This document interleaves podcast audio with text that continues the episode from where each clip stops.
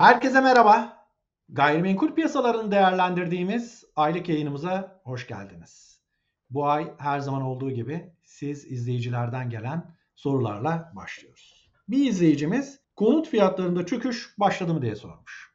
Biliyorsunuz bugün Merkez Bankası tarafından konut fiyat endeksi açıklandı ama Ağustos ayının konut fiyat endeksi açıklandı. E, buna göre Türkiye'de ortalama konut fiyatlarındaki artış %90. E, enflasyon, Ağustos ayı enflasyonu %60. Konut fiyatlarında çöküş nasıl oluyor? Bence olmuyor. Yani reel olarak %22 konut fiyatlarında artış vardı. Ama tabii bazı yayın organlarında bu konut fiyat endeksi yayınlanınca reel artış geriledi haberleri çıktı. E, geriler tabii Ağustos ayında tüfe %9'du zaten. Yani bir ayda aniden patlayan o e, aylık %9 enflasyonla %5 konut fiyatlarında artış olmuş. Çıkardığınız zaman zaten neredeyse 5 puan reel olarak kaybetmiş oluyor. Konut fiyatlarında çöküş başladı mı çöküş diyemeyiz ama şunu özetleyelim. Konut fiyatları enflasyonun biraz gerisinde kalacak, durgunlaşmaya devam edecek. Bunu söyleyebiliriz. Bunun emareleri söz konusu. Peki bugün başka e, ne yayınlandı? Hemen soru da onlara göre gelmiş. Vallahi bravo izleyicilerimizi tebrik edelim. Gündeme özgü sorular sormuşlar.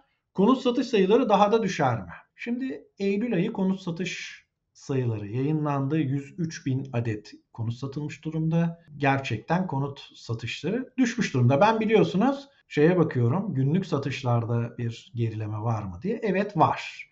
Yani bir önceki yılın ortalama mesai günü başına satışlarında düşüş var. Bir önceki yılın aynı ayındaki satışlara göre düşüş var. İsterseniz şöyle bir bakalım. Ne olmuş?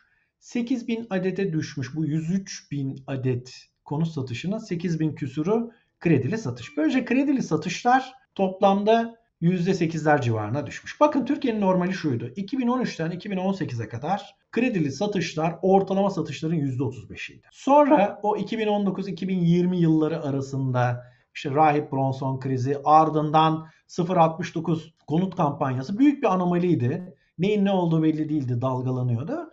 Daha sonra da 2020'den itibaren de %20'ler civarındaydı kredili konut satışları.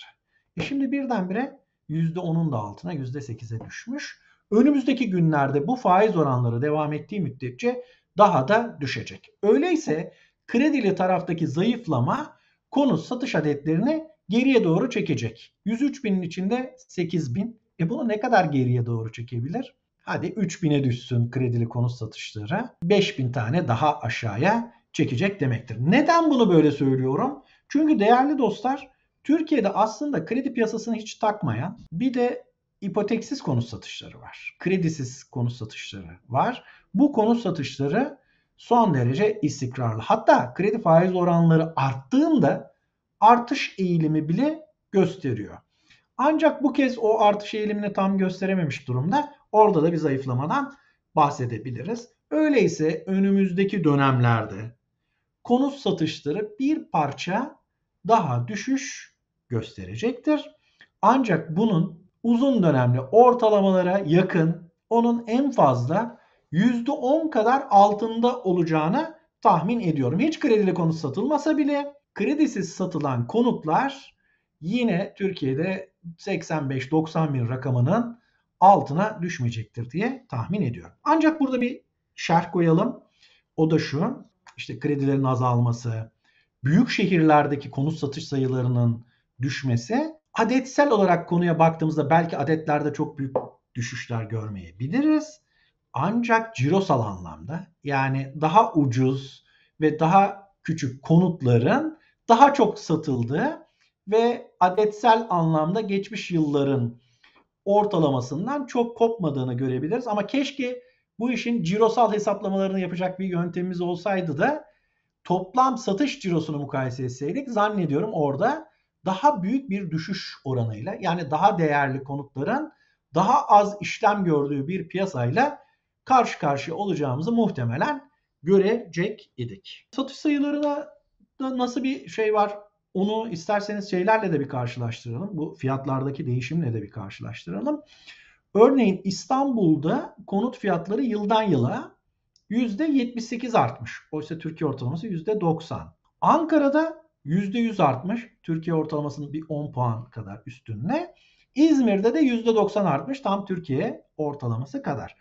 Peki satış adetlerinde nasıl bir değişiklik var dediğimizde şunu görüyoruz. Türkiye'de toplam işte Ocak-Eylül döneminde geçtiğimiz yıla göre mukayese ettiğimizde %15'lik satışlarda bir gerileme var. İstanbul'da %22'lik bir gerileme var. Yani 7 puan İstanbul daha A Türkiye ortalamasına göre daha düşük konut satışı olmuş. E, konut fiyat artışı %90 iken tüm Türkiye'de İstanbul'da %78 olmuş. Türkiye'nin gerisinde kalmış. Ankara'ya bakalım. Ankara'da e, konut satışları İstanbul kadar düşmemiş. Orada da düşmüş ama %5 kadar gerilemiş. E, Türkiye'ye göre normalleştirdiğimizde 10 puan daha pozitif iyi bir noktada. Fiyat artışları Türkiye ortalamasında 10 puan üzerinde öbür taraftan. Hakeza İzmir Türkiye'ye göre biraz daha gerilemiş e, fiyat artışlarının. O da Türkiye ortalamasında duruyor. Yani bize şunu gösteriyor aslında. Bir piyasada satış adetleri zayıflamış ise bunun da fiyat artışlarına yansıdığını görüyoruz. Peki işte burada izleyicimizin güzel sorusu geliyor. Satış ve fiyatlardaki azalışlar kriz alameti mi? Ya biz krizdeyiz zaten. Yani bir ülkede enflasyon yüzde yüzlere doğru gitmiş şimdi yüzde altmışlar civarındayken o ülke zaten krizde demektir. Gayrimenkul sektörüne özel bir kriz var mı derseniz elbette yükselen faiz oranları biraz önce gördük. Kredili konut satışlarını aşağı çekiyor ama aynı zamanda konutu alternatif bir yatırım aracı olmaktan da ya da cazibesini de aşağıya doğru çekmiş oluyor. Ama şimdi buradaki bir başka bir parantez daha açalım. Türkiye'de konut piyasası üzerine yorum yapıldığı zaman genelde finansal piyasalara benzeterek yorumlar yapılmaya çalışılıyor. Oysa konut saf bir finansal enstrüman değil ki hem içinde yaşanıyor hem kira getirisi var hem bir enflasyona karşı dirençli değer saklama aracı gibi muamele görüyor. Dolayısıyla konutun talebinin arkasında bir de kullanım faydası, barınma ihtiyacı kaynaklandığı için demografik faktörler de çok etkili. O nedenle değerli arkadaşlar konutu bir borsa gibi, tahvil gibi, hisse senedi gibi düşünmeyelim. Bizzat da kullanılan bir emtia gibi görmekte fayda var. O nedenle de talebinin ciddi ölçüde düşeceği, bunun sonucunda fiyatların da tepe taklak olacağı yönündeki beklentileri gerçekçi bulmuyorum. Ha burada bir itiraz gelebilir. Ya Amerika'da 2007'de ne oldu kardeşim mortgage krizi dediğimizde? Orada konut piyasasındaki alış satışların %80-90'ı zaten krediyle yapılıyor. Dolayısıyla orası çok finansal piyasalara ve faiz oranlarına çok çok daha duyarlı bir piyasa olduğunu söyleyelim ve artı onların üzerine üretilmiş türev enstrümanların etkisini de göz ardı etmeyelim. O nedenle şimdiden konut piyasası çöktü, patladı, yerle yeksan oldu yorumunu yapacak arkadaşlar için de onun bir kullanım faydası olduğunu, barınma ihtiyacını giderdiğinde unutmayalım diyelim. Peki sorularımız bittikten sonra acaba o ayda neler oluyor? Türkiye'de şöyle bir bakalım. Şimdi değerli arkadaşlar arz tarafında yeni veriler gelmedi geçen aya göre ama şunlar var. İnşaatta istihdam %12.6 artmış geçen yılın aynı dönemine göre. E bu bir hareket var demek. Yani Türkiye'de inşaat faaliyetleri yüksek. E tabi malum deprem olmuştu. Çok ciddi bir inşaat faaliyeti var. Orada artmış. Hazır beton endeksi de çok ciddi yükselmiş son 5 ayda.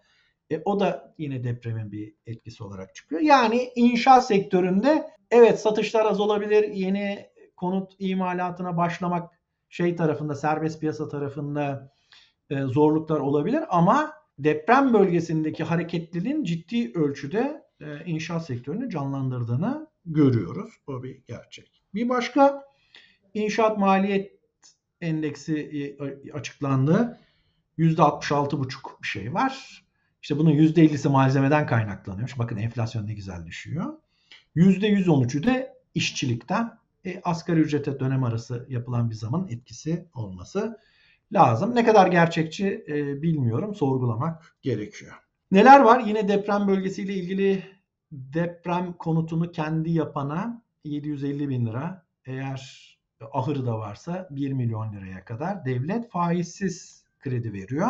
2 yılı geri ödemesiz bu kredinin. %10'u peşin, kalanı inşaatın ilerlemesine göre hak ediş usulünde verilecek faizsiz 10 yıl vadeli kredi var. Deprem bölgesindeki insanların bir an önce kendi konutlarını kendi inşa etmeleri için bu da inşaat faaliyetlerini ve malzemelere yönelik hareketi artıracak bir şey.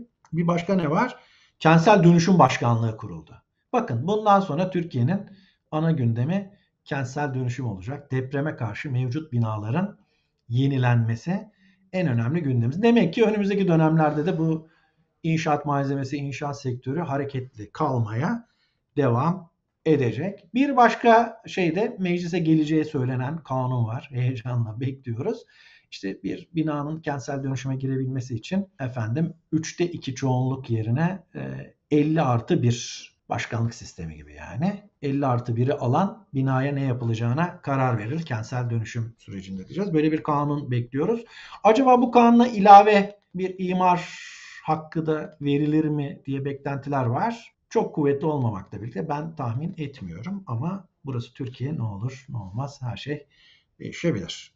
Bir başka gündem maddesi de kiralık konutlarla ilgili.